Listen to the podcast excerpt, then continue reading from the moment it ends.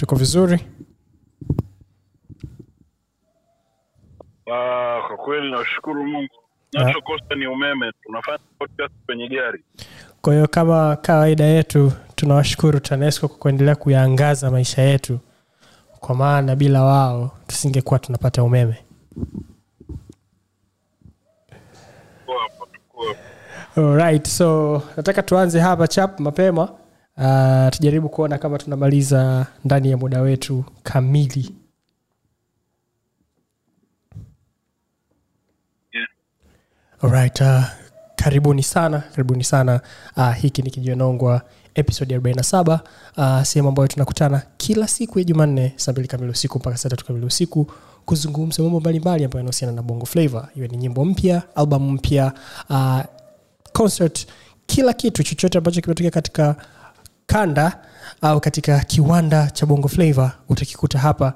Leo niko na muruo king lakini tutakuwa na trilalbi nadhani baadaye kidogo kama atapata nafasi lakini tuko hapa kila siku. Unaweza pia ukatusikiliza katika podcasting platform yako ya uchaguzi wako iwe ni apple podcast google podcast uh, spotify ama ni audiomark uh, tutafute tu kijiwe nongwa tuko pale lakini pia kama haujatufuata katika kurasa zetu za mitandao ya kijamii tuko katika mtandao wa x ambapo tunaitwa at lijiwe nongwa.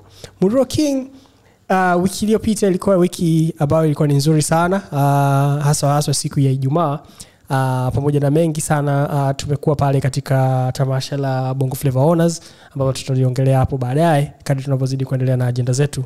Lakini kabla hatujafika katika bongo flavor honors nataka tuanze katika kuzungumza kuhusiana na nyimbo mpya ambazo zimekuwa released siku ya ijumaa. Na katika nyimbo hizo basi uh, kuna nyimbo ambazo uh, binafsi yangu nilizikubali au nikazipenda sana nikasema basi tutazizungumzia hapa. Uh, na moja ya nyimbo hizo uh, ni nyimbo ya reivani ambayo inaitwa upo singo uh, nyimbo hii inachukua um, tunaweza tukasema ina sample au ni copy ya nyimbo ya zabron singers ambayo pia uh, wameimba hivyo. Uh, nyimbo ya zabron singers itakumbuka kwamba ni nyimbo ambayo imekaa kidogo uh, kiustaarabu kama kanisani lakini reivani ameweka twist yake kidogo uh, kwenye upo single version yake ambayo ameizungumzia. Uh, na ni jinsi nzuri sana kuona kwamba ameweza kurukia wimbo huu ambao tangu umetoka umekuwa ni wimbo maarufu sana uh, ni wimbo ambao umependwa sana. Kwa hiyo inafurahisha kuona kwamba reivani ameweza kujump kwenye wimbo huu. Mruo king kutoka kwako uh, sijajua kama ulikuwa unatarajia kwamba reivani angeweza kuja kufanya remix ya hii nyimbo hata siku moja lakini hebu niambie umeuonaje uh, wimbo huu baada ya reivani kuutoa? Karibu king. Ase, kwanza uh, umesema hivi umenikumbusha inaonekana Zabron Singers wana wanatoa materials ambazo zinaweza kuwa sample, kwa sababu nadhani kwikwi ya Zuchu ili sample zunguka eh? toka kwao si ndio? naam kulikuwa na ile ambayo ilikuwa inaongelea kuhusiana zunguka ndio ndio au haikuwa ya Zabron Singers ile? ilikuwa ni ya mtu mwingine ambaye aliimba haikuwa ya zabron singers lakini ilikuwa ni kwenye nyimbo ya injili Kwa ya gospel. Kwa hiyo manake wamesampo kutoka kwa Injili. Ah, kweli. Uh, nimesikiliza wimbo um, Rayvanny anafanya kazi and one thing I'll give him Rayvanny anajituma au niseme Rayvanny anapenda kazi yake. This is one thing I'll give him. Uh, one thing that's making me wonder ni kwamba mziki mziki wa wasanii wetu unawalipaje? Ni ni digital streaming platforms peke yake na shows au kuna kitu kingine kinawalipa? Because mfano tutaenda kwenye hiyo hoja ya mbele ulivyosema Rayvanny, my mind imeshindwa ku, kuacha kukumbuka the fact kwamba kuna lile bwawa la milioni sabini ambalo inasemekana ametumia milioni sabini. Naam uh, swali lako Muroki nadhani linaingia katika sehemu ambayo labda tunaweza tukalidiskasi kwa sasa hivi kwa ukubwa au ufupi. Lakini tuna, tunaangalia vitu vi kadhaa tunaposema kwamba au tunapoangalia hii pesa ya wasanii na sehemu ambapo inatoka. Uh, ukiangalia Rayvanny ambaye sasa hivi ana nlm ambayo ni record label yake lakini pia akiwa anafanya kazi na ziki kwa namna moja au nyingine yeye anapata maokoto yake ni yale maokoto ambayo anapewa na ziki definitely. Lakini pia tunaona reivani ni balozi wa baadhi ya brands. Kwao pia huko ni sehemu ambayo anaweza akawa anapata pesa yake uh, siku hadi siku. Lakini pia katika wasafi festival anakuwa analipwa. So kuna namna nzuri sana ambayo naifikiria hapa kwamba Rayvanny au watu ambavyo jinsi ambavyo wasafi festival inatembea kiini hasa ambacho wanataka kukionyesha kama mtu akienda, akienda extra kwenye stage ni kujaribu kuonyesha kwamba kwanza tunaweza tuka pull crowd pili ni jinsi gani ambavyo tuna pull hiyo crowd ili tuweze kuipa thamani. Kwao kama msanii ataweza ku burn the cash ili aweze kupata hiyo clout au aweze kuongelewa au aweze kuacha impression kwa mashabiki kuna uwezekano mkubwa sana wa yeye kuendelea kuweza kutengeneza pesa katika msimu ujao. Reivani baada ya ku, baada ya lile bwawa uh, ambalo alilitengeneza kuharibika haikuchukua muda akageuza ile seti nzima akatengeneza seti nyingine ya maua. Kwa hiyo akafanya show yake pale kwenye seti ya maua so sijafahamu sana na jinsi ambavyo kitu kizima kilikuwa kimepangwa kwa sababu sauti haikuwa inasikika vizuri sana comparatively kwa sababu ile ilikuwa ni sehemu nyingine kabisa tofauti uh, na sehemu ya stage.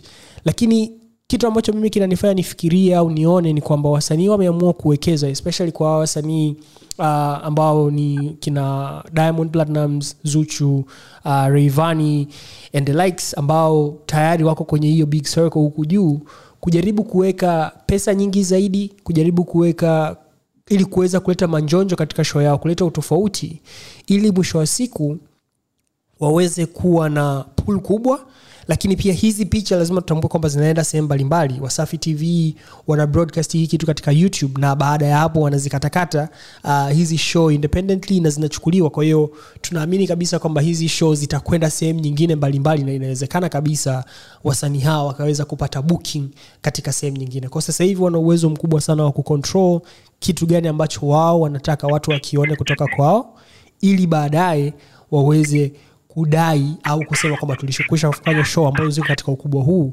tukitaka kutengenezewa stage ambazo ni za, za, za uchaguzi wetu basi tunaweza tukafanya uh, stage ambazo uh, event organizers wanatakiwa wazitengeneze.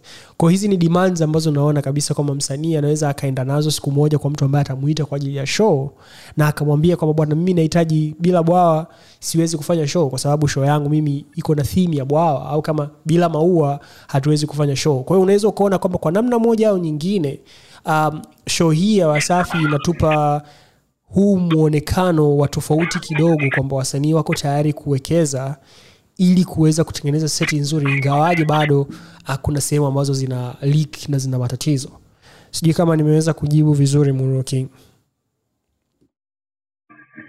yeah uh, nakubaliana na wewe uh, lakini if at all he spent seven, 70 million kwenye lile bwawa kama sio umwaisa tu. Maana umwaisa ni mwingi. Say, basi wasanii wetu wana kibunda kirefu sana sanaa sio kitu kibaya.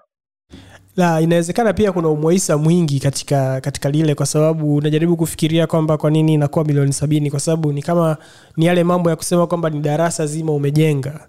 Uh, of course kulikuwa kuna mafundi kulikuwa na kila kitu kuna zege imemwagwa pale lakini sidhani kama ina justify hiyo 70 million uh, kadiri ambavyo wanaisema kulikuwa kuna umeme pale na vitu vingine. Kwa hiyo hivi ni vitu ambavyo viko subjective ingawaje naweza nikakubaliana na wewe kwamba kuna mambo ya umwaisa katikati hapo uh, vitu ambavyo havipingiki sana sana.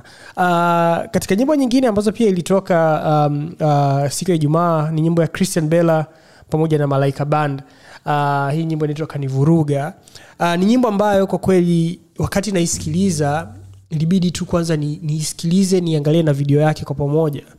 Lakini nilipea attention zaidi kwenye audio na nikasema kwamba kwa watu ambao walikuwa wanalalamika wanasema kwamba mziki wa tanzania haujawa mastered vizuri au unajua kuna tatizo lolote la kitechnical um, ni kwamba vile hakuna sababu ya kusema hivyo tena. Sio kwamba tuko nyuma kwenye upande wa technicality za muziki. Kwamba mziki wetu hausikiki vizuri kwamba mixing and mastering zinafanywa very poorly. Of course kuna nyimbo ambazo zina mixing and mastering ambazo ziko poa lakini nadhani kama kiwanda tumefika sehemu ambayo kwa kweli um, nyimbo zetu zinasikika vizuri kwa quality ambayo ni nzuri. Na hii ni mojawapo ya hizo nyimbo. Uh, christian bella ni msanii ambaye binafsi mimi nampenda sana uh, kwa sababu ana utofauti wake kama msanii amejua kufanya kazi na wasanii mbalimbali amejua kuwapuli kwenye, kwenye kazi zake na sauti yake ni ya kipekee sana. Kwa hiyo anaileta hiyo ladha yake kwenye hii nyimbo ambayo nadhani ni nyimbo yake ya kwanza tangu mwaka umeanza aa, na kwa muda mrefu kidogo pamoja na bendi yake ya malaika band. So ni voice fulani I mean, like, ni nyimbo fulani ambayo ina ladha nzuri. Definitely ukisikiliza ni mziki wa dance ndio. Lakini ni dance fulani ambayo imechangamka uh, na hajashuka katika uh, ule ubora wake uh, kisauti. Sijajua kama ulipata nafasi ya kusikiliza nyimbo hii mroki. Yeah nimesikiliza. Uh, one of the kama mwenyewe anavyojiita the best male vocalist. The best male vocalist of all time. Christian bella obama cdo nasikiza the song. Ase uh, nafikiri kama tuna hesitate kumpa christian bella uraia tuache kufanya hicho kitu na tumpe uraia mapema sana. Christian bella anatuwakilisha. He's doing a very great job. Yani uh, the good thing about him sio tu mashairi sio melody uh, hata production. He, he's doing a very great job kwenye production ametisha sana mzee wangu. Nimesikiza the song is amazing. Nyimbo ni kali sana nyimbo ni kali sana. Christian bella pamoja na malaika band uh, kanivuruga. Lakini katika hilo pia tunamalizia na nyimbo yetu ya tatu uh, nyimbo kutoka kwa mwanadada api ambaye amefanya nyimbo yake inaitwa mshindi. Uh, kwa watu wengi sana uh, wamemfahamu api kupitia nyimbo yake ya watu feki ambayo imekwenda uh, nikiangalia hapa katika spotify na zaidi ya wasikilizaji laki moja na stini uh, sasa uh, nyimbo yake ambayo imekwenda viral watu wameipenda na ameamua kurudi na nyimbo nyingine ambayo inaitwa mshindi uh, baada ya traki hiyo ya watu feki. Muro king mimi nina, nina, nina shida moja hapa na wakati nasikiliza nyimbo ya mshindi nikakumbuka kitu kimoja ambacho nadhani Katy Perry ameshawahi kukifanya kwenye American Got Talent. Alikuwa anasikiliza msanii um, anachokiimba lakini hawezi kusikia msanii anaimba nini. Yaani kwa mfano mimi nasikia yani msanii anaimba labda mama au kitu kama hicho, lakini hawezi ku yataja yale maneno kama yalivyo kwa hiyo anayamezea juu kwa juu kwa hiyo unakuta mwisho wa siku ukisikiliza kitu unasikiliza kitu kama yani ni kitu ambacho hakieleweki. Ukimuuliza mtu una, unasemaje? Yani mtu kama amepotea katika namna ya kuongea kawaida au kuimba kawaida katika kuyataja maneno kama yalivyo. Na hiyo ni changamoto ambayo mimi nimekutana nayo katika nyimbo hii ya mshindi. Kuna baadhi ya sehemu najaribu kusikiliza mara mbili hapa alikuwa anajaribu kusema nini. Lakini sipati ukamilifu wa maneno uh, katika hiyo track. So ni track ambayo imetoka of course nadhani inaweza ikaibackup um, watu feki. Sidhani kama inaweza ikaenda mbali kama ambavyo watu feki imekwenda mbali lakini ni jambo zuri kuona kwamba api anaendelea kubackup hiyo success ya watu feki kwa kuendelea kutoa nyimbo nyingine. Lakini nimestruggle sana uh, kwenye hicho kipengele cha jinsi ambavyo anatamsha ni utamshi wake wa maneno. Sio utamshi ambao uko very straight. Kuna namna ambavyo anameza maneno kwao mwisho wa siku inakufanya unajisikia kama yani upati kitu ambacho anakisema hasa kwenye mziki ni nini? Muroking. one other thing uh, on top of that nadhani ni wimbo ambao wameshirikiana na wozu kama sijakosea.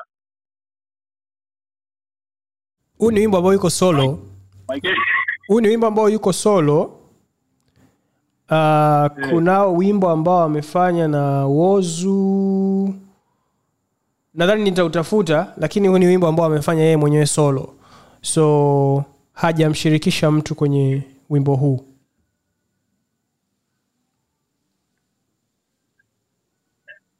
Uh, kwa sababu wimbo ambao nimeusikiliza leo mshindi.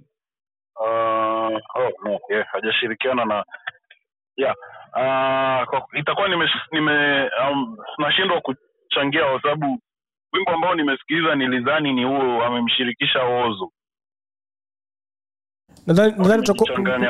nadhani utakuwa- ume, umesikiliza labda wimbo wa abigail chams Oh, oh, oh, oh, yeah. wa chapati. Wa chapati Yeah, chapati nimesikiza chapati. Yeah, nimechanganya. mm. Huu sijausikiliza. nilisikiza lakini nilisikiza EP ya ya nadhani hiyo ni kwenye next agenda. nilisikiza EP ya abigail chams alright so karibu karibu sana kama unajiunga nasi wakati huu uh, hiki ni kijiwe nongwa sehemu ambayo tunakutana kila siku ya jumanne uh, kuanzia saa mbili kamili usiku mpaka saa tatu kamili usiku tukizungumza kuhusiana na mambo mbalimbali ambayo yanahusiana na bongo flavor iwe ni albamu mpya iwe ni nyimbo mpya iwe ni news yoyote ambayo iko katika bongo flavor basi utaipata hapa. Na sasa tunaingia katika kipande chetu cha pili na hapa tunazungumza kuhusiana na ep ya mwanadada abigail chams ambayo uh, inaitwa 5 uh, ep hii imetoka siku ya ijumaa uh, na ina jumla ya nyimbo sita.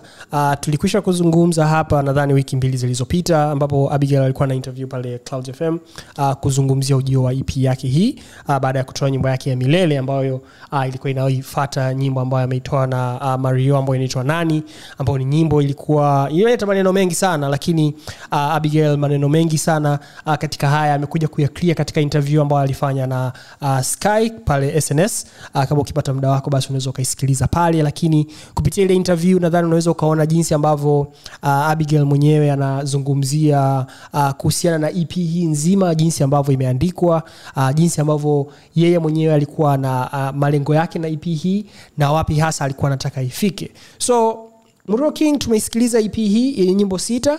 Uh, ulisema sana uh, kwamba utamchukulia Abigail Chams pale tu utakapokuwa na nafasi ya kuisikiliza kazi yake, na kazi yake imetoka mkuu. EP inaitwa 5. Naomba nisikie kutoka kwako, ni kwa kiasi gani sasa unamchukulia Abigail Chams serious? Karibu Muro.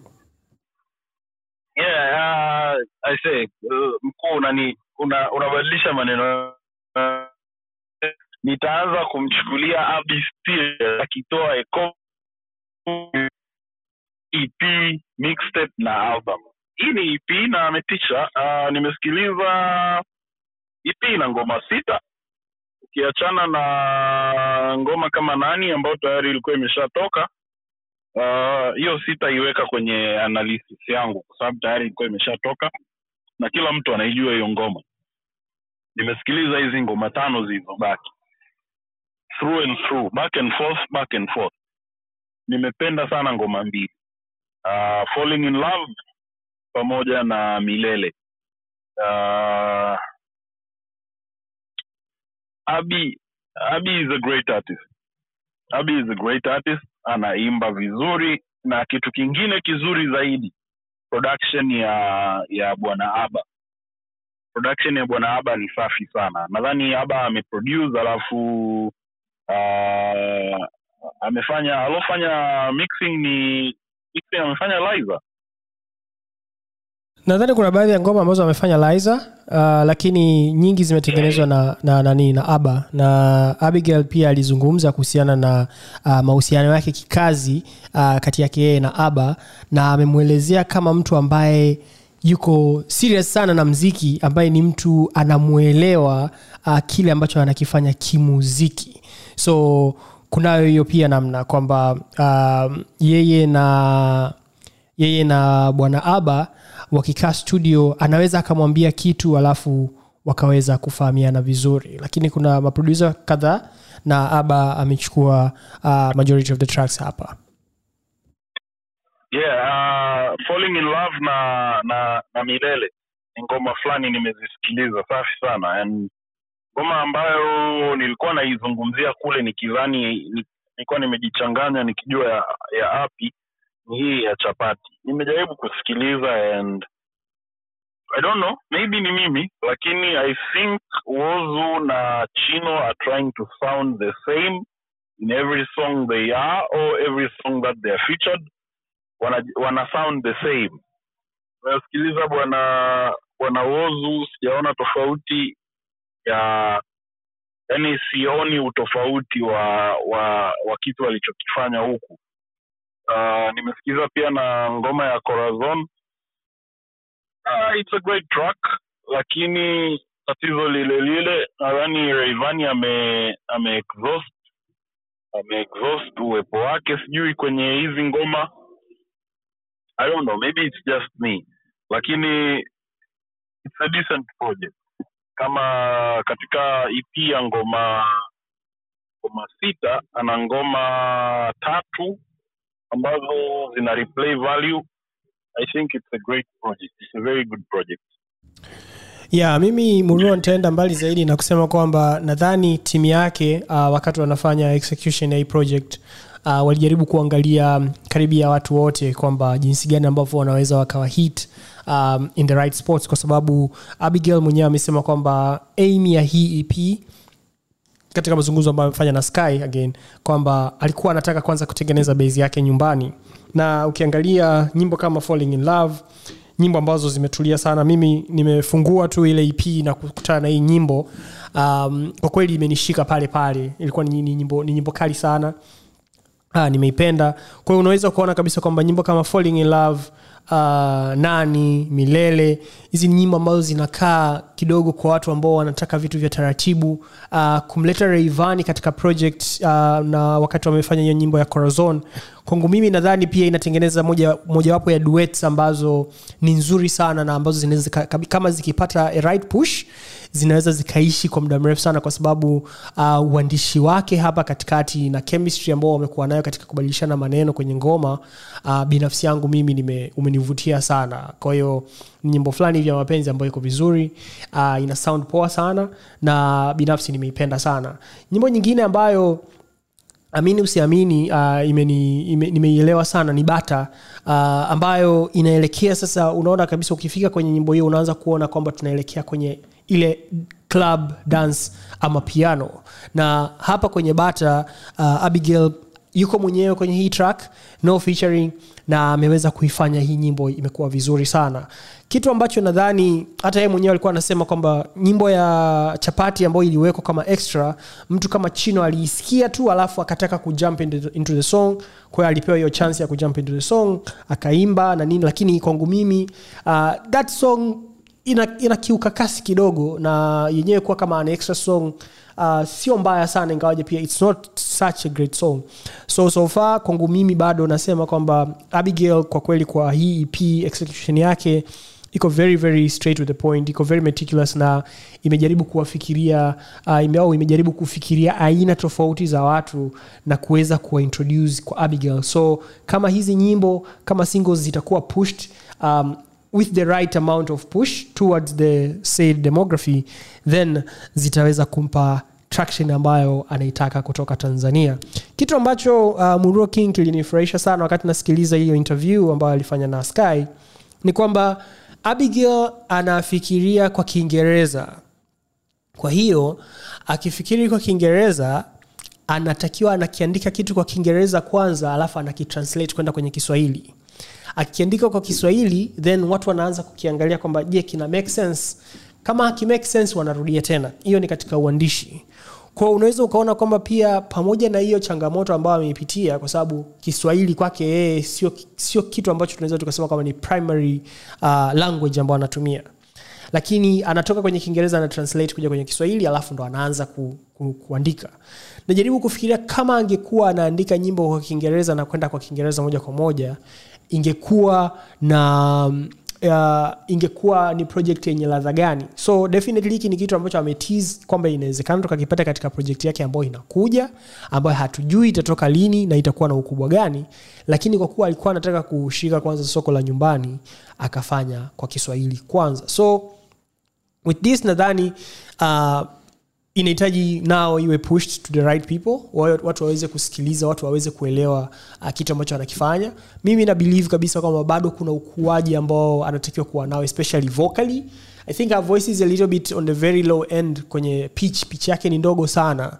So maybe a little bit higher can be something. She sounds more like a kid.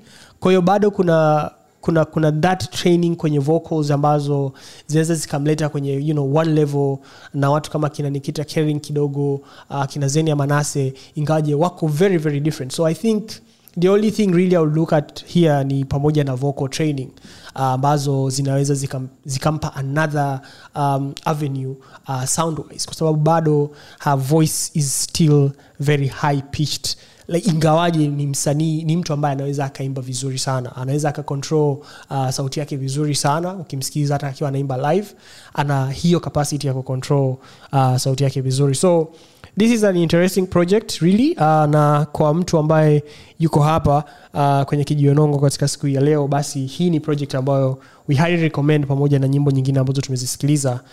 Msikilize um, abigail chams na ep yake ya kwanza kabisa ambayo inaitwa 5 uh, then utuambie na kama umemsikiliza unaweza ukatuambia hapo kwenye comment section uh, umeionaje so far uh, ep hii na katika hayo Murua kuna kitu chochote ambacho uh, unataka kukiongezea? Uh, unaonaje future nao kutoka kwenye hii project ya kwanza? You nao uh, una matumaini makubwa kwake? Au bado unataka kujipa muda au kuupa muda nafasi ili uweze uh, kutuambia kwamba anaelekea wapi? No, uh, the girl is good, and I think she'll do better in time. Uh, I think tatizo kubwa ni kwamba tuna uh, either sisi tunamwekea presha kubwa sana sababu ya, ya, ya expectations zetu kwake, lakini I think she'll do fine. She's still young. Uh, bado ana ka promising future ahead and she'll just do fine. Atakaa tu sawa. alright uh, abigail atakuwa sawa. Muro kabla tujaendelea kuna uh, mambo matano ya lady ambayo last week tulizungumzia kidogo uh, na tulipata nafasi ya kujua kwamba ilitengenezwa vipi. Uh, inaendelea kuwa ni nyimbo ya Lady ambayo inafanya vizuri sana uh, ukilinganisha na nyimbo zake ambazo zimetoka siku za hivi karibuni au miaka ya hivi karibuni. Um, imekuwa na traction kubwa sana ndani ya hizi wiki mbili inakaribia kufika uh, 1 million views. Na kuna sababu ambayo watu wengi wanaihusianisha nayo. Uh, nakumbuka wakati tunaisikiliza mara ya kwanza haukuwa na ulisema kwamba sio ngoma ambayo umeielewa sana. With time kupita vipi unaisikia bado the same au nani yako imebadilika kidogo kwenye jinsi ambavyo unaisikiliza? Mambo matano.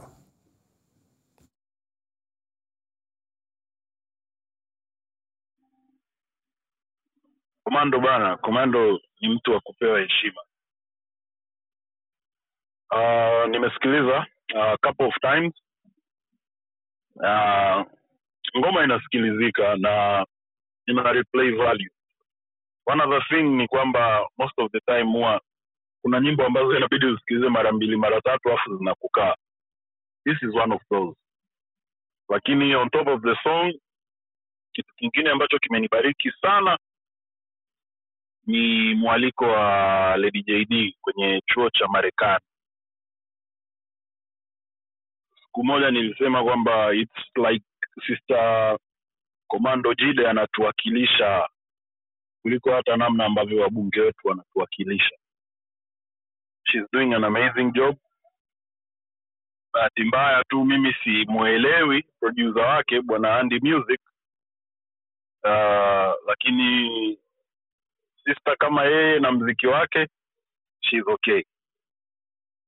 Naam, na kwa wote ambao wanataka kufahamu JD uh, wiki iliyopita alikuwa na mazungumzo pale katika chuo kikuu cha Yale Marekani uh, akiwa na uh, Chigozi Obioma ambaye ni mwandishi wa Kinigeria huyu. Walikuwa wanazungumza kuhusiana na uh, mwingiliano uh, wa sanaa hizi mbili, sanaa ya muziki uh, pamoja na sanaa andishi. Kwa hiyo walikuwa pale katika mazungumzo ambayo uh, Lady JD aliyafanya. Ikumbuke kwamba Chigozi Obioma alisema kwamba alikuwa influence sana uh, na nyimbo ya Lady wakati anaandika kitabu chake ambacho kinaitwa uh, Fisherman. Uh, ni kitabu kizuri sana uh, kama wewe pia ni mpenzi wa vitabu uh, utapenda kukisoma, na nyimbo ambayo ilikuwa alikuwa anaisikiliza mara kwa mara uh, ilikuwa ni siku hazigandi. So tuko hapa Muruo King. Uh, karibu sana kama unajiunga nasi. Uh, hiki ni kijiwanongwa sehemu ambayo tunazungumza kuhusiana uh, na Bongo flavo uh, kila siku ya Jumanne saa mbili kamili usiku mpaka saa tatu kamili usiku uh, tukizungumza kuhusiana na vitu vingi na vyote ambavyo vinaendelea kutokea katika kiwanda cha Bongo Flava. Uh, King uh, katika spirit ya Bongo Flava uh, tuna vitu viwili hapa uh, vya dakika chache. Uh, ijumaa iliyopita tumezungumza na tumewaona um, mandojo na domokaya katika bongo flavor honors uh, ilikuwa ni event nzuri sana. Uh, ni mara yangu ya kwanza mimi kuattend um, bongo flavor honors uh, nilikutana na vibe ambayo uh, kiukweli ilikuwa ni vibe uh, ilikuwa ni sehemu nzuri kuwepo kwa siku ya ijumaa. Uh, mziki ulikuwa ni mzuri energy kwenye crowd unaiona. Uh, na mambo mengine unakutana na watu tofauti unakutana na watu ambao wako very passionate na mziki especially hiyo uh, golden age ya bongo flavor Mudro king uh, utatupa uh, kwa upande wako uh, kwa kifupi kwamba mwendelezo huu wa bongo flavor owners na mwamko ambao watu wana wapa wasanii hawa wa kipindi hicho unaweza ukawa chachu ya wasanii hawa kutaka kuandika new materials.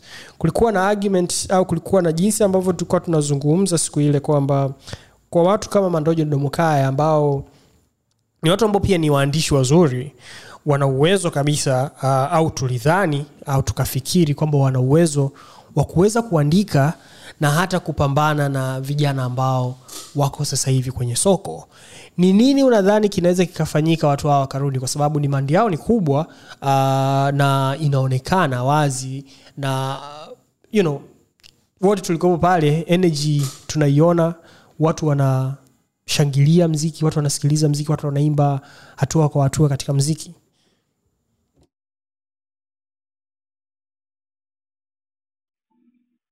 I think uh, kama ulivyosema mandojo na domokaya ni pure talent. Uh, tatizo pekee ambalo mimi nadhani la sasa hivi ni time. Kizazi kilichopo sasa hivi au hawa decision makers wa mziki kwa sababu one of the thing ambao tunabidi tukubaliane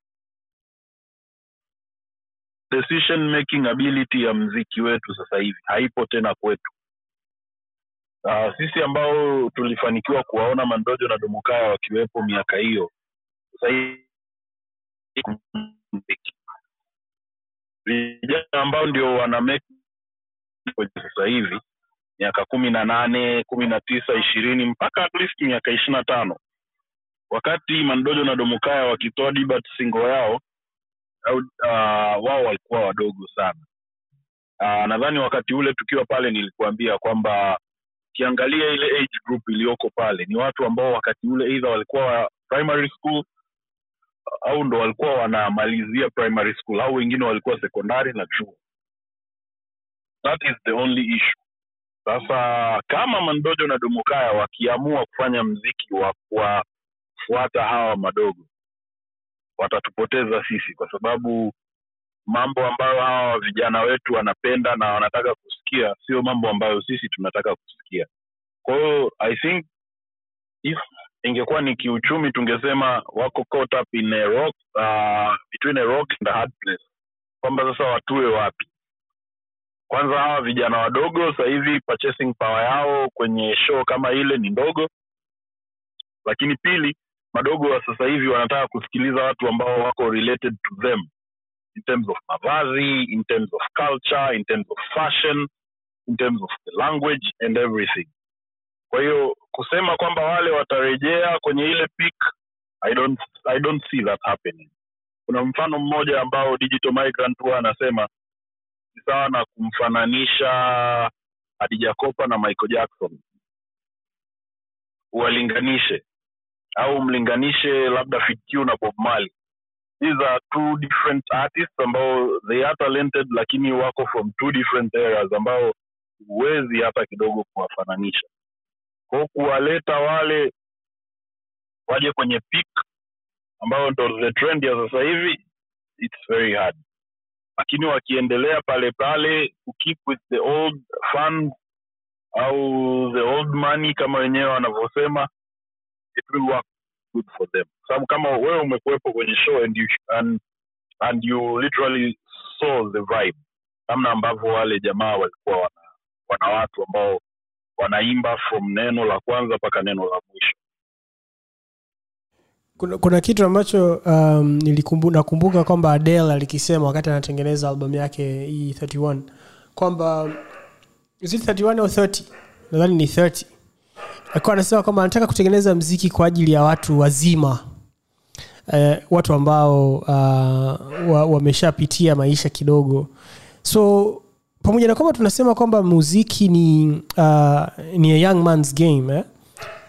ni jinsi gani ambavyo kuna labda tunaweza tukasema kwamba kuna potential labda au kuna sehemu ambayo ni kama missed opportunity kwa watu ambao um, ni watu ambao kidogo sio vijana ambao wanataka kusikiliza haya maneno ambayo yanaimbwa na vijana wenzao lakini kuna watu kama sisi ambao ndo tunaitwa sasa tunaitwa vijana wazee yeah, kwamba inabidi tusikilize pia mziki ambao um, umetengenezwa vizuri una maneno mazuri tunaweza tukareflect kwa sababu ukiangalia watu kama kina nas kina jz of course tumesema hatuwezi tukawalinganisha lakini hawa ni watu ambao wanatengeneza muziki mpaka leo kina hitboy. Na tunaona kabisa kwamba wanaendelea kuwa bora kadri ambavyo wanatengeneza muziki. Inamaanisha kwamba msanii akishafika age fulani hawezi tena kuendelea kufanya mziki hawezi tena kuendelea kwa, anaweza akatoka ndio kwenye mainstream lakini bado anaendelea anaweza kuendelea kutoa muziki kama kama kama wasanii wengine kwa sababu bado kuna watu ambao wanataka kusikiliza mziki wa aina hiyo.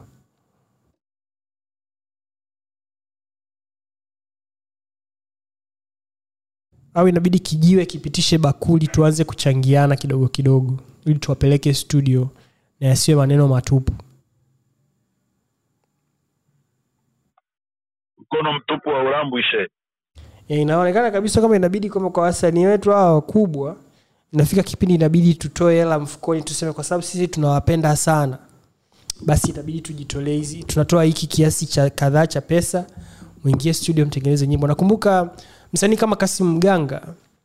Kasim mganga ni msanii mzuri sana sana sana sana. He's musical total musical um, na ukiangalia nyimbo zake vitu anavyoviimba uh, anavimba vitu kwa ajili ya certain crowd peke yake eh, sio vitu vya watoto sana lakini pia ni vitu fulani ambavyo viko hapa katikati. Ukiangalia ile EP ambayo, EP ambayo wamefanya uh, Lady pamoja na Ramadi ile cross EP ambayo wamefanya pamoja ni kitu kizuri na ni nyimbo ambazo ukikaa ukizisikiliza ndio sio nyimbo za makelele sio ya mapiano lakini ni nyimbo ambazo zina make sense.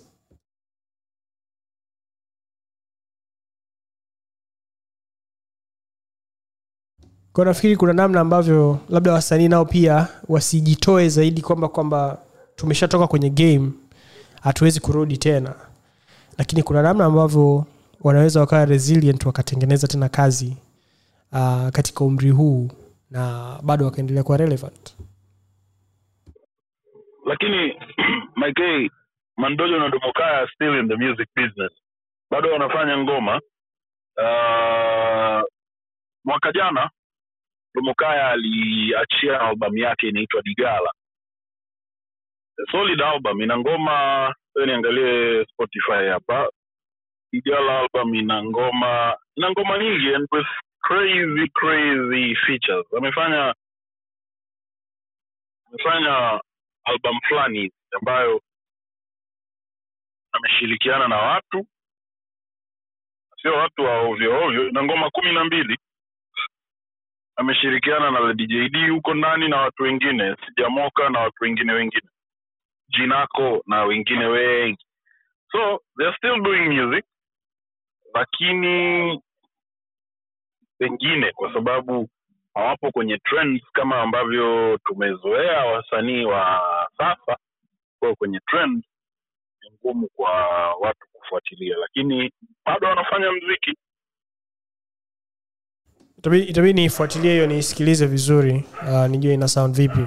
Uh, murua king vitu vingine ambavyo tumevifahamu wiki hii ni pamoja na uh, dula abdallah mbua uh, wa east africa radio na tv uh, baada ya miaka kumi na tano amesema kwamba sasa ata step down kidogo kutoka east africa radio na tv uh, na kukaa pembeni kupisha watu wengine.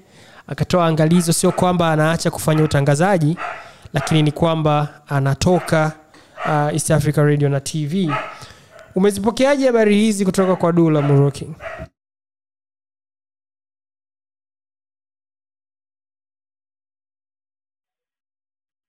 I'm saying this uh, mwaka juzi kama nitakuwa nimekosea hesabu mtu atanikumbusha. Mwaka juzi kama sio mwaka juzi zaidi wakati dazen anaondoka clouds kuna mtu mmoja alitweet kuna mtu mmoja alitweet kwamba dazen anaondoka clouds and akanitag mimi na bwana chapo. Sijui sababu ya kunitag mimi lakini alivyonitag nikaiangalia ile tweet and kitu cha kwanza kilichokuja akilini kwangu ni kwamba hili swala haliwezekani kwa sababu dozen has always been clouds and clouds has been in dozen since time immemorial. dozen amekuwepo pale. Sisi tulikuwa tunasikiliza Dr. bit kabla haijawa XXL, tulikuwa tunamkumbuka dozen akiwa na marehemu Vivi. Kwa kweli sikuamini lile swala, nikaikoti ile tweet na emoji ya kucheka kwamba ah, hizi zitakuwa siasa tu. There's no way Dazen is leaving Clouds FM lakini to my surprise a week later a week or two later Dazen akatangaza kuondoka Clouds and few weeks later akatangaza kwamba sasa anakuja EFM so that thing ikanifanya mimi nijue kwamba oh kumbe kumbe there's a possibility ya raia kuondoka. That is something that I have never thought. Kwa hiyo nilisikia tetesi uh, niliona tweet kwa bwana chapo nikamuuliza insaida wangu wa pale akaniambia bwana inawezekana tusubiri. Na kweli hiyo siku kama bwana chapo alivyosema friday bwana dula akasema kwamba he has worked in east africa radio kwa muda mrefu na anadhani ni muda sasa atafute changamoto mpya. Uh, iko namna hiyo amesema hivyo lakini sasa cha ajabu ni kwamba leo nimeona press amekaa sehemu anaongea na vyombo vya habari nyuma kuna bana ya east africa radio still talking about east africa. Sijajua hii hii yake ikoje? Talking about the same guys ambao ameondoka japo sio kwa ubaya kama alivyosema mwenyewe ameamua tu kutafuta changamoto mpya. I don't know. Uh, kwa kwa kwa namna ambavyo vyombo vyetu vya habari vipo mambo ni mawili. Na sio matatu kama anavyosema bwana ruto. Mambo ni mawili. Eidha ni kweli dula ameamua kupumzika na kutafuta changamoto mpya. Au wameenda likizo and they are cooking something wanatafuta a comeback. Nakumbuka efm wakati wanatangaza kipindi cha kinajonijo ile septemba 11 ile walivyokuwa na hashtag yao ya hii uijui.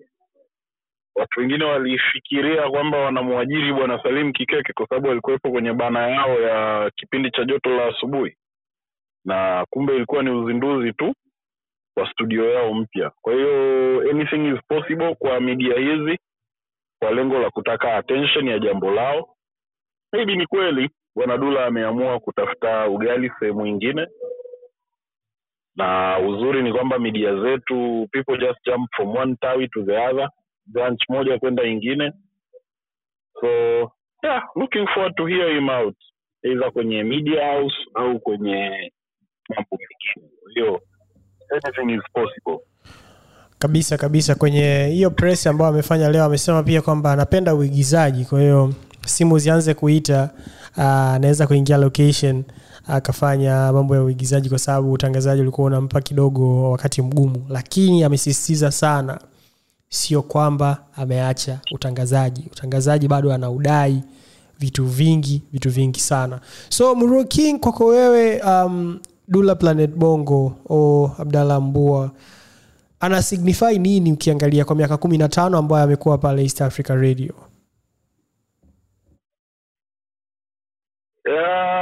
Dula kama kijana I think Dula sasa hivi ana miaka thelathini na saba.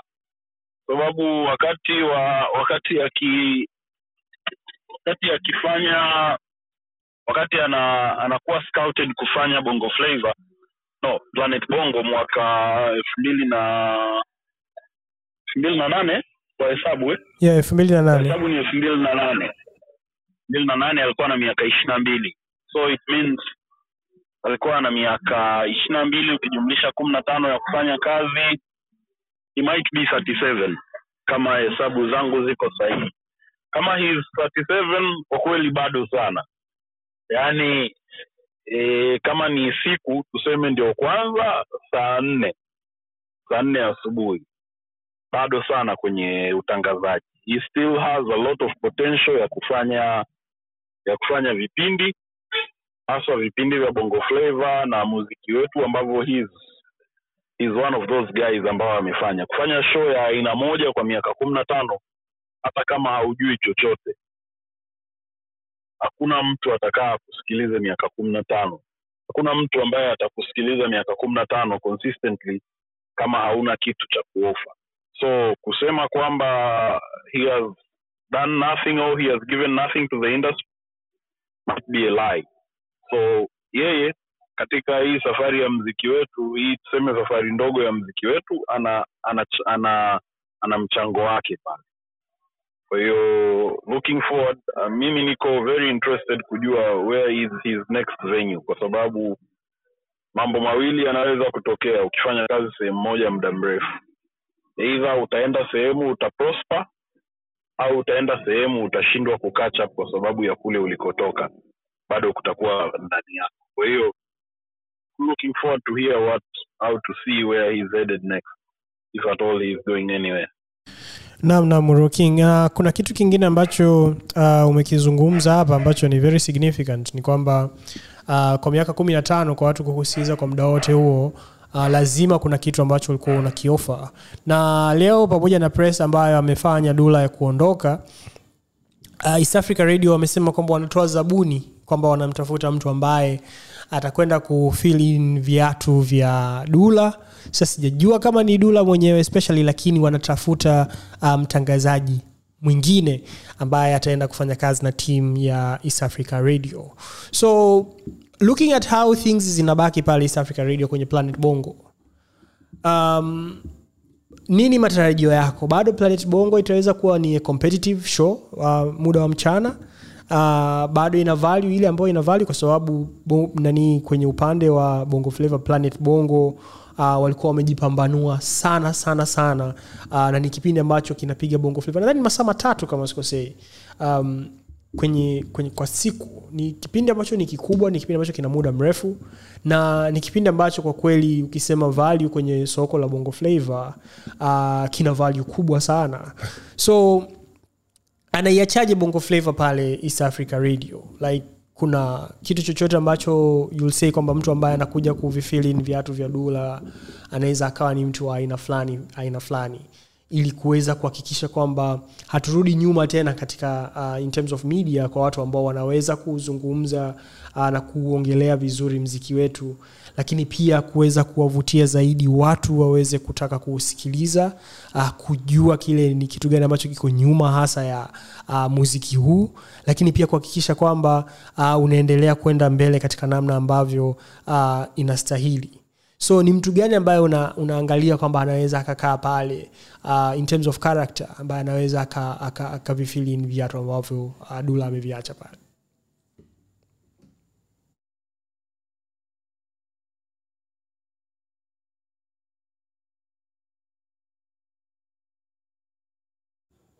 Mroking uko kwenye mute? Oh sorry. Uh, nasema naangalia comments hapa Dickson Max anasema kwa nini Bongo Flava Ona isifanye isifanyike mikoani na angalau advertisement hiyo ya kutosha, huenda angalau vijana wa sasa wanaweza kuelewa japo kwa kiwango fulani. Uh, hapa kwenye advertisement nadhani Wasafi wanafanya through and through advertisement. Wanaibroadcast. Pia Mwananchi walikuwa wanairusha live, lakini nadhani wazo la kubeba hapa kwa bongo flavor owners ni kufanyika sehemu mbalimbali which is something i think deiwaka promotions wanaweza wakafanya. Uh, back to your question brother mark. Back to your question. Nani anaweza kuziba uh, kuvaa viatu vya dula? I don't think if there's anyone anaweza kufanya hichi kitu. Dula has always been dula and uh, dula has been the face of bongo flavor pale east africa radio kwa muda sasa. Sidhani kama kuna mtu anaweza kuziba nafasi. Lakini uh, labda niwakumbushe watu. Wakati dazen anaondoka xxl everyone said xxl itaondoka. Au ita itaanguka kwa sababu dazen alikuwa ndo xxl lakini kwa miaka takriban mitatu ambayo bwana dazen hajakuwepo tumeona ameondoka ameikuta xxl iko kama alivyoiacha. Kwa sababu one thing we are learning kwenye kazi ni kwamba no one is irreplaceable. Watu watalalamika hata siku mia za mwanzo. Tuna miss fulani tunamkosa fulani lakini baada ya muda watasahau na maisha yataendelea. Uh, kwenye hizi uh, fraternity uh, media houses no one is irreplaceable so i think lesa lesa is doing a great job. Lesa anafanya kazi nzuri. Unfortunately mtu ambaye labda ningeona angekuwa na chemistry nzuri na lesa ni king smash ambaye naye kwa taarifa hizi ambazo hazijathibitishwa naye amehama east africa radio. So i think lesa will do a great job. Lesa atafanya kazi nzuri. Wana dj wazuri dj sama na dj dea it's been a while though sijasikiliza lakini uh, lesa na uhakika lesa atafanya kitu poa sana kwa sababu she has been groomed. Amekuwepo in house for a very long time and she'll do a great job. Uh, kwa hiyo mtu ambaye anaweza kuziba nafasi pale sioni mtu huyo. Kwa sababu dula is dula and dula has been the face for a very long time. So i think it's time for other people now wapate wapate hiyo platform na nimeshangaa unavyosema kwamba wametangaza zabuni ya kuziba nafasi. Unless wanataka mtu experience hii nafasi ya kuziba kwa huyu bwana itakuwa kazi sana. Kwa sababu hakuna mtu anaweza kwa yeye lakini go on and it, will just do fine yeah, ni, ni kitu ambacho pia nilikuwa nakisikiliza nimekifuatilia kwa makini sana uh, kwamba wanataka mtu ambaye atajiunga na timu ambayo ipo. Uh, nadhani wana mipango mipya uh, kwa ajili ya mwaka elfu mbili na mtu huyu wanasema kwamba atatangazwa uh, mwishoni mwa mwaka. Kwa hiyo kuna mwezi mzima mpaka tarehe ishiri na tisa uh, oktoba ya mwezi huu ambapo watakuwa wanapokea hizo demo uh, kutoka kwa watu mbalimbali ambazo hazitaki kuzidi dakika tatu uh, mtu akielezea uh, kitu chochote kutoka kwenye uh, sehemu ya burudani au muziki wa tanzania. So wao watazichukua alafu watatafuta watu kumi ambao watakuwa paired tofauti tofauti uh, kwenye, uh, kwenye kipindi na nadhani kutakuwa na namna ambavyo uh, watangaza, watangazaji wa biashara watakuwa involved kwenye hiyo process kujaribu kuangalia kwamba ni mtu gani ambaye anaweza akalink vizuri upande wa biashara lakini pia upande wa utangazaji. Kwa hiyo nadhani kuna kitu ambacho wanaki wanakitafuta hapa ambacho kitakuwa very interesting kutoka kwa mtangazaji ambaye atakuwepo. Sasa sijajua kama pamoja na demand zote hizo ambazo atakuja nazo bado atatakiwa kufanya kazi na the existing team au atakuja na kutengeneza timu yake nyingine tofauti. Lakini mbali na hayo uh, tumshukuru sana dula uh, kwa kile ambacho amekifanya katika uh, bongo flavor kupitia kipindi cha planet bongo. Uh, kimekuwa ni kipindi ambacho ni kizuri sana. Uh, kimekuwa na faida. Na nadhani kwa kipindi ambacho tunaona east africa inaelekea kwa sasa hivi wakiwa wamerudisha uh, I mean like online ambayo specifically youtube uh, presence yao kwa ukubwa kutakuwa basi na mambo ambayo tunatarajia yatabadilika kidogo uh, kwenye upande huo. Uh, kuna mtu anaitwa chalo ametuambia kwamba nadhani kinachofanyika ni kama salama wakati anachia kipindi cha planet. Ilianzishwa shindano ndio dula akashinda. Kwa hiyo ni the same process ambayo wanafanya uh, kwa kipindi kile uh, inarudi the same place. Muro king uh, siku ya alhamis uh, utakuwa uh, pale alliance francais uh, kwenye kitu ambacho kinaitwa kalam salam uh, tamasha la ambalo linafanyika kila uh, mwanzo wa mwezi siku ya alhamis ambalo linakuwa linawakutanisha watu mbalimbali kuhusiana na fasihi. Na katika uh, kipengele cha mwezi huu uh, mtakuwa mnazungumza kuhusiana na miaka hamsini ya hip hop hapa tanzania na jinsi ambavyo uh, imekuwa ikifanya. So kama unaweza ukatupa kidogo um, kitu ambacho kinatarajiwa pale ili watu waweze kufahamu uh, jinsi ya kufika ni siku ya alhamis pale alliance francais.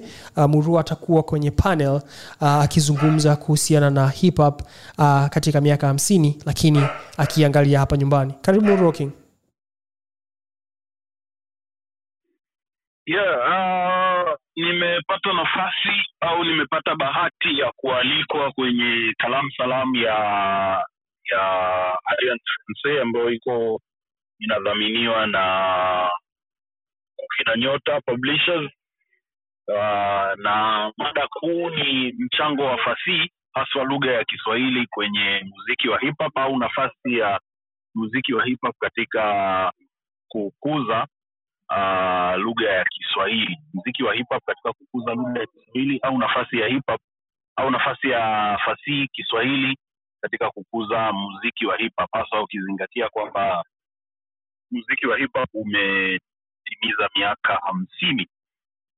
Kwa hiyo katika hip hop at 50 uh, tutakuwa tunazungumzia nafasi ya fasihi haswa Kiswahili kwa hiyo panelist nimepata nafasi ya kuwa miongoni mwa jopo itakuwepo mimi atakuwepo scientist mc ambaye anaitwa gego master na pia atakuwepo nguli na rapa wa muda mrefu bwana kibacha au wengine wanamuita ksingo au wengine wanamuita kbc kwa hiyo nitakuwepo pale uh, takuwepo pale kuzungumza mambo mawili matatu kuhusu hip hop na lugha ya Kiswahili.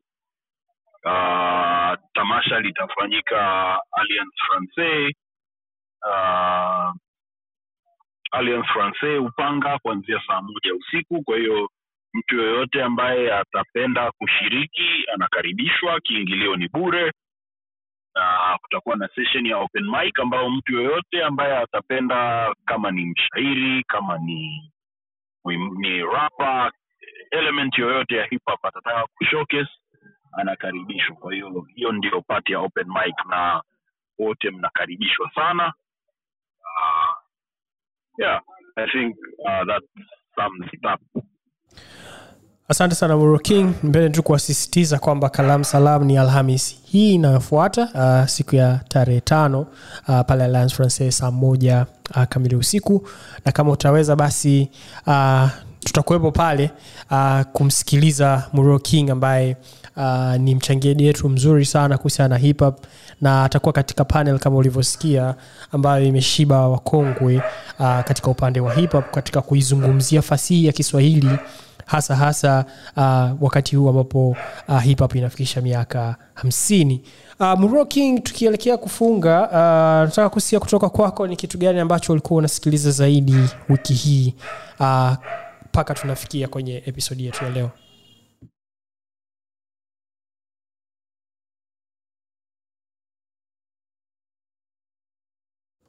Muro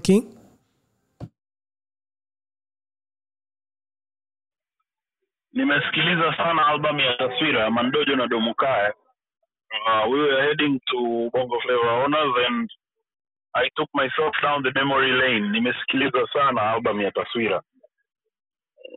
Nimejidunga sana hiyo album. Yani it was a great listen. Nimesikiliza sana album ya taswira. Back and forth and one thing one thing i would say maproducer au uh, waandaaji wa mziki wa sasa wana kazi kubwa sana kufikia nusu ya mziki ambao ulitengenezwa kipindi cha nyuma. Nadhani kidogo kidogo anafikia hapo mkuu. Let's hope let's hope that's the case. Yeah, nilifurahi sana ku nilisikiliza pia uh, album ilibidi ni, nifanye review hapo katikati kuisikiliza uh, na bado uh, mwenye nyumba inaendelea kuwa track yangu ambayo inanifanya nifikirie sana kwamba unajua yani inaka vibe fulani hivi kaaina yake ah, hiyo uh, track. Uh, kama umeshai kukaa na mwenye nyumba unaweza ukawa unaelewa lakini ina vibe fulani hivi.